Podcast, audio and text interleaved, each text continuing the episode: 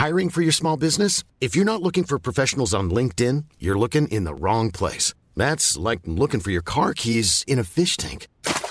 LinkedIn helps you hire professionals you can't find anywhere else, even those who aren't actively searching for a new job but might be open to the perfect role. In a given month, over 70% of LinkedIn users don't even visit other leading job sites. So start looking in the right place. With LinkedIn, you can hire professionals like a professional. Post your free job on linkedin.com/people slash people today.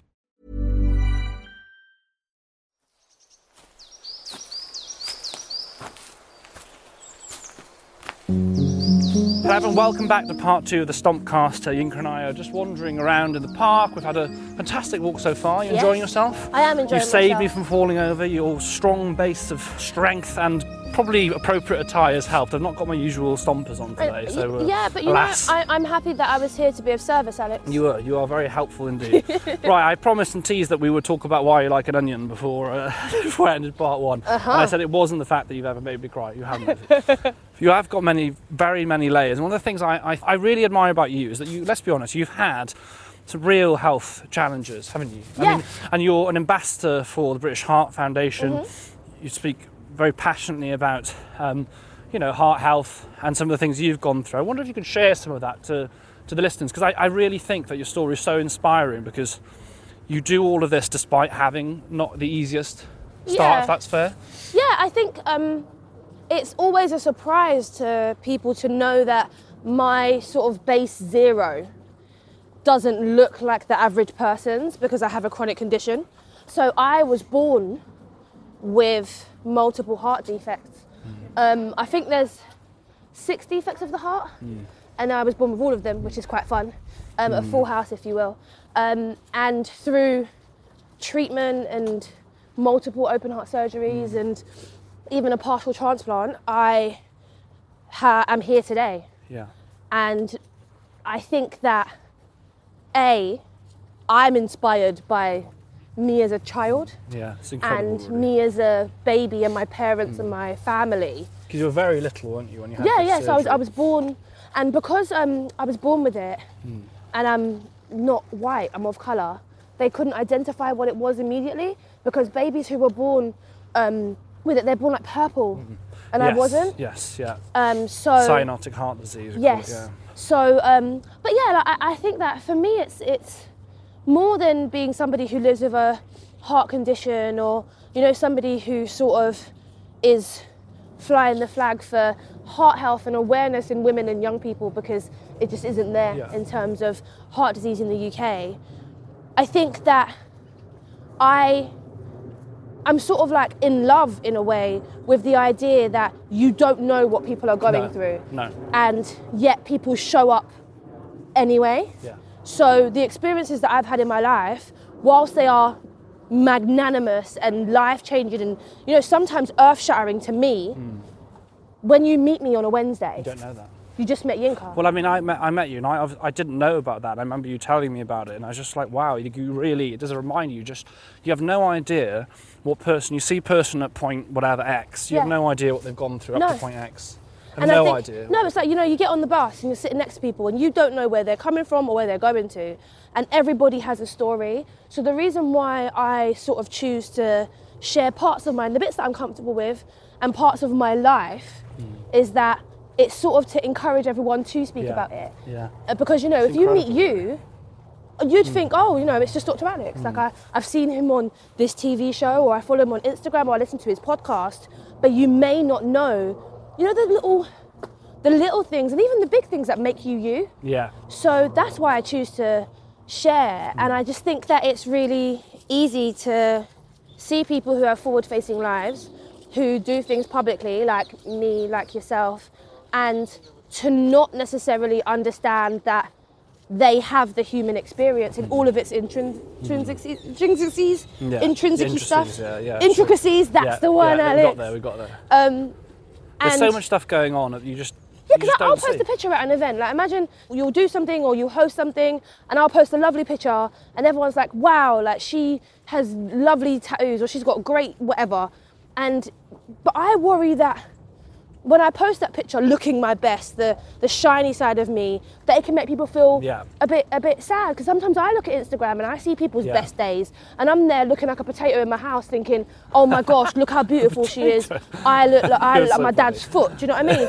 So it's like actually if you give people the the Yeah, rounded yeah. view, Show a bit of everything, I guess. Yeah, and to show, You're always like, going to hold some back. but you You're know, show. yeah, and it isn't all sunshine, rainbows, and Instagram filters. Like actually, all of us have the ability and to, to to influence people to feel a certain way by sharing parts of our life. So I choose to share the light and the shade, and even the mediocre, even the grey, boring times, so that people can know that, you know, the same way that you had to wait three months for your scan, same Yeah.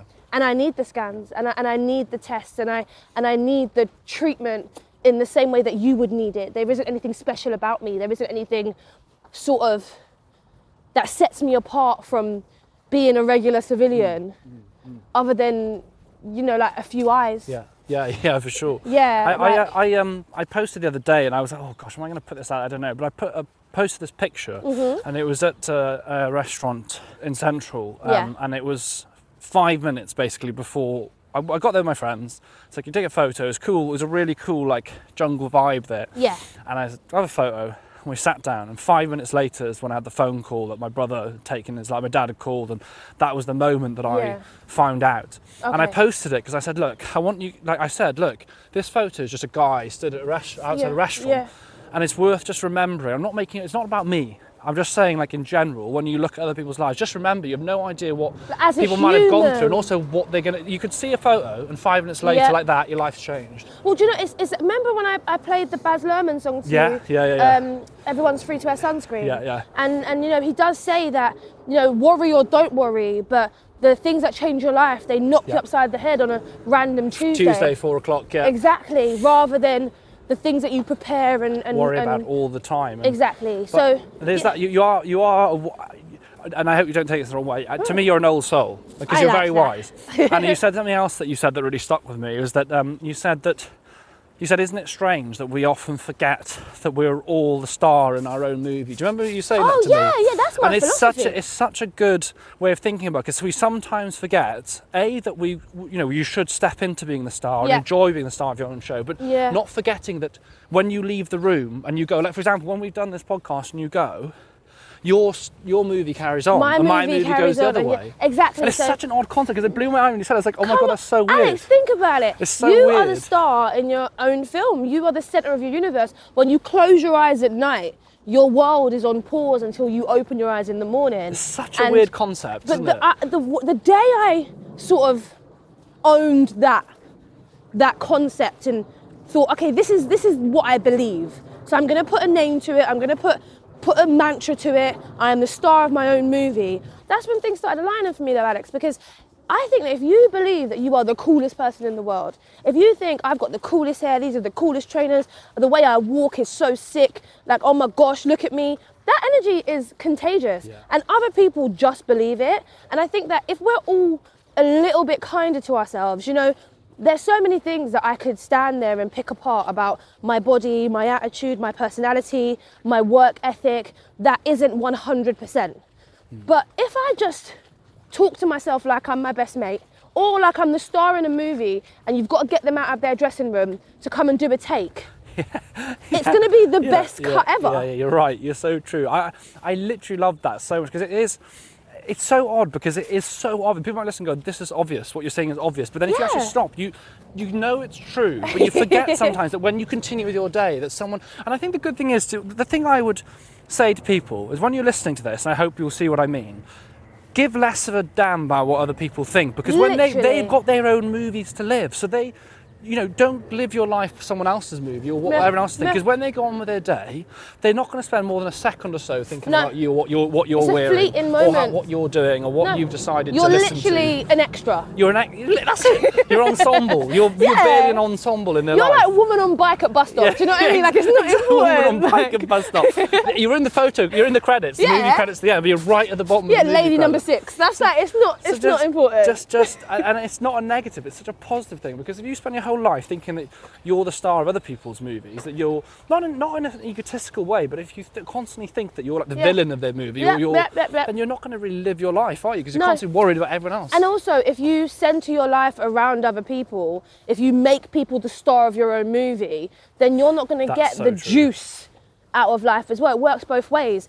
You have to be the most important person, Yeah. but you have to understand that you are not the most important person to everybody else as well. And It, when, when it it, comes, comes from in here. happy as well, that point goes to happiness as well. If you are trying to be happy by basically putting everyone else as the star in your movie, Yeah. putting their f- happiness first all the time, you're never going to reach that happiness, are you? No, Well, I absolutely love that concept. So I hope everyone listening is going to embrace being the star of their own movie Yes. and own, you know, look, being kind to themselves, being compassionate. Yeah. Give yourself a compliment every now and then. Why not? Like you're a star of your own movie. exactly. Yinka, you're very open talking about the experiences you've had, and mm-hmm. I would I'd really like to emphasise. I think a lot of people don't understand that, and why would they? Because we don't talk about it that much, really. We don't really talk about it, that's for sure. You know, when it comes to like any congenital heart disease or chronic illnesses, that that, it- that does mean for you know you can experience or have to have surgery multiple times in your life. It might mean you get follow up for a lot of times in your life. It can affect your decision making. I just wonder if you could talk us through like what it is that what you've had to experience in your life and how that's kind of affected some of the decisions and life choices, I guess, along the way. Um, I I had surgery when I was a baby, so I think I think I was maybe six months old. I may have been eighteen months old. You know, um, I don't actually remember it. Yeah, yeah, yeah. Um, ickle, ickle. But yeah, open heart surgery when I was a kid, and I had a lot of restrictions in my life, sort of through my adolescence and growing up. So I wasn't allowed to do much physical exercise. I um, I learned to walk when I was like really old, like about four, um, which obviously is quite late. Yeah. Um, because I was in hospital and I lived in hospital for the first couple of years of my life. Wow. Um, I'm one of seven, Wow, wow, wow. so it was a lot for my family. The family, yeah. Yeah, and my sisters every year on my birthday, it's not funny, but it's just a story that I've heard so much. Um, that every year uh, on my birthday, they, they tell me that when I was a baby, they remember having to sort of come to terms as a family that I might not make it to the age of five. And you know, my sisters are not that much older than me, um, so they remember sort of lot, having to say bye and and always being aware that they had a sickly sibling. Um, so I think the fact that I am so loud and vivacious and sort of outgoing now is quite ironic, um, considering how small and sort of how short my life was predicted to be. Were you aware of that? Obviously, I'm not talking about when you were initially like When I was a years old. Were you aware? Did, did it affect you, like your awareness of like, oh, Do- I can't do you know quite do what? what everyone else is doing? I, I, it, I was very aware of it, but because I've got amazing siblings, I've got four older sisters, and they are very protective, I was never made to feel as though I was the sick kid. Yeah. I mean, I had a huge scar on my chest going from my sort of collarbone all the way down to my belly button. Mm-hmm. Um, it's shorter now because I've grown, so now it's the length of my of my rib cage, Mm-hmm. and that's always the first thing that people see, especially in summer, um, when they meet me. I have scars on my neck, scars on my arms, on like the sort of like my groin, on my legs, um, just from various procedures and, and operations and stuff. So I think as a kid, it's quite shocking mm-hmm. to see a kid who is scarred. Mm. Um, but as a kid, I wasn't made to feel ill by those around me. I was just very aware that my life was a bit different because of having to go to the mm. hospital all the mm. time. Up until the age of, how old was I? About 30. So when the pandemic happened, that's when I stopped going to the hospital for obvious reasons. But until then, I went to hospital four times a year for my entire life. That's a huge I'm a- amount of commitment, isn't it? Let's Yeah, I'm, I'm, a, a I'm an huge thing. outpatient for life, and um, I, ne- I never felt as though I was different or there was something sort of up. I knew that I wasn't completely well, Yeah. but I think it was just having that support and also just knowing this is just my experience of life. Yeah. You know, for somebody who has an illness, was, was born with something, contracts something, even if it's severe or serious, you kind of just live your life like that. As, as the sick one mm-hmm. of, of, of my friends, my family, you know, I feel like it affected them more. even when they think about it, when they talk about it, it's more difficult for my sisters to tell you this story really than it would interesting, be for me to tell you this story because I was the one who actually just get through it or just live my life. Whereas having a sick family member or, or loved one or friend or partner, you know, that's really difficult because you're mourning somebody while they're it- there. It's not the word. I'm not impl- implying guilt, but I guess that there maybe is a Oh, feeling there's of like, there's like why me and why you, not me, and why? Yeah. How did this And happen? especially like, with my mum ah, and Oh, like her, yeah. you know my dad and even my older Yeah. sisters, they want to take it away from you. Sure. So I think that when I was a kid, they just wanted to protect me, and then when I got ill in my twenties, it was sort of like not again, yeah. if you know what I mean. Like my my condition deteriorated. It was really bad for a bit, and then that's when I had to have the second open heart surgery. major surgery. in Ma- yeah. Ma- yeah. I mean, let's be honest. Open heart surgery is pretty much the biggest surgery you can have, isn't it? Yeah. Wow. And, in um, your twenties as well, when you're kind of coming into your adulthood, right? Yeah, I was at uni. And everyone was Ugh. out sort of at the union, and I was in St Thomas's. Oh my gosh. Um, but sort of coming out of that and going through the rehabilitation, I mean, it was it was a real big deal because they had to rebuild my heart. And my condition means that one side of my heart doesn't work as well as the other. So essentially, it sort of like drowns itself and it's it like swells. Mm, So there was a really big cavity there that they had to fill, and um, not to if you. So, uh, I, you know, you're, you're, you're, you were a medical doctor, so Yeah, yeah, if yeah, somebody is like, you know, squeamish, they shouldn't really be listening. I'm sure everyone's like really gets amazed to hear your story. To be honest, Um, but- but going through the rehab and sort of getting better Mm. and changing my life accordingly, I feel happy speaking about it. I don't like sort of going so into sort of the nitty gritty of it. yeah, only Keep because some parts private. It's your life, isn't yeah, it? and, and I also worry that it's almost like a bit like relishing in it because for me, I just think this has been my experience of the world. You know, the same way in the circumstances where I was born, you know, the, the parents that I have, the body that I have, Yeah. this is my zero. Hmm. Do you know what I mean? This is this is my base. I think you have an incredible outlook on life. I really must say. And I wonder, everyone has an outlook based on their experience, but I wonder how much it's been shaped by by what's happened and what kind of your. I guess at some point you had to have an acceptance of this is how this is. Is it fair to say this is how it is? No, that's I, not the I, I don't way of think I saying. was. I don't know. have ne- Hmm. I've never been sort of upset or angry about it. I think because for me, I have got better. Even though I got ill again, Hmm. yeah. I have got better. Yeah. So I don't think I've ever been angry or upset about it, but I think Yeah. it's always just been my reality. And, and by nature, I'm a realist. Yeah. Yeah, you are. So I just think, all right, we'll try. Hmm. We'll And if I it. yeah, and if I try, it might just work out. And if it works out, I did that. Yeah, incredible. You're at, honestly, you're.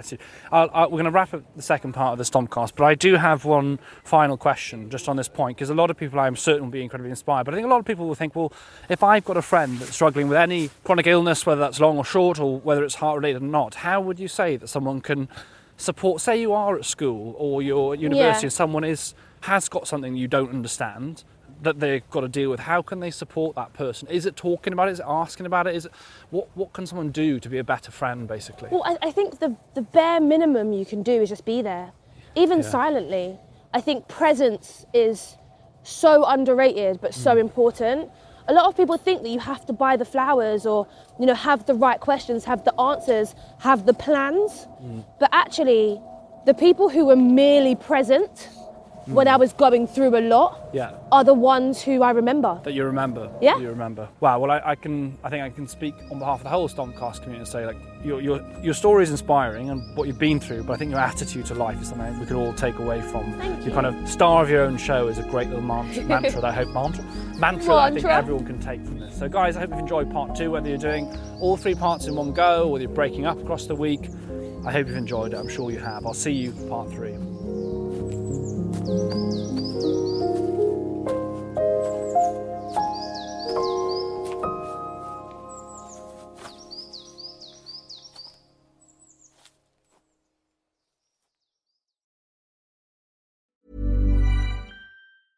Planning for your next trip?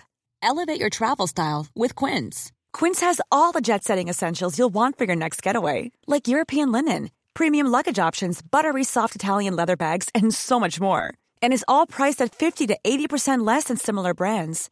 Plus, Quince only works with factories that use safe and ethical manufacturing practices. Pack your bags with high-quality essentials you'll be wearing for vacations to come with Quince. Go to quince.com/pack for free shipping and 365-day returns.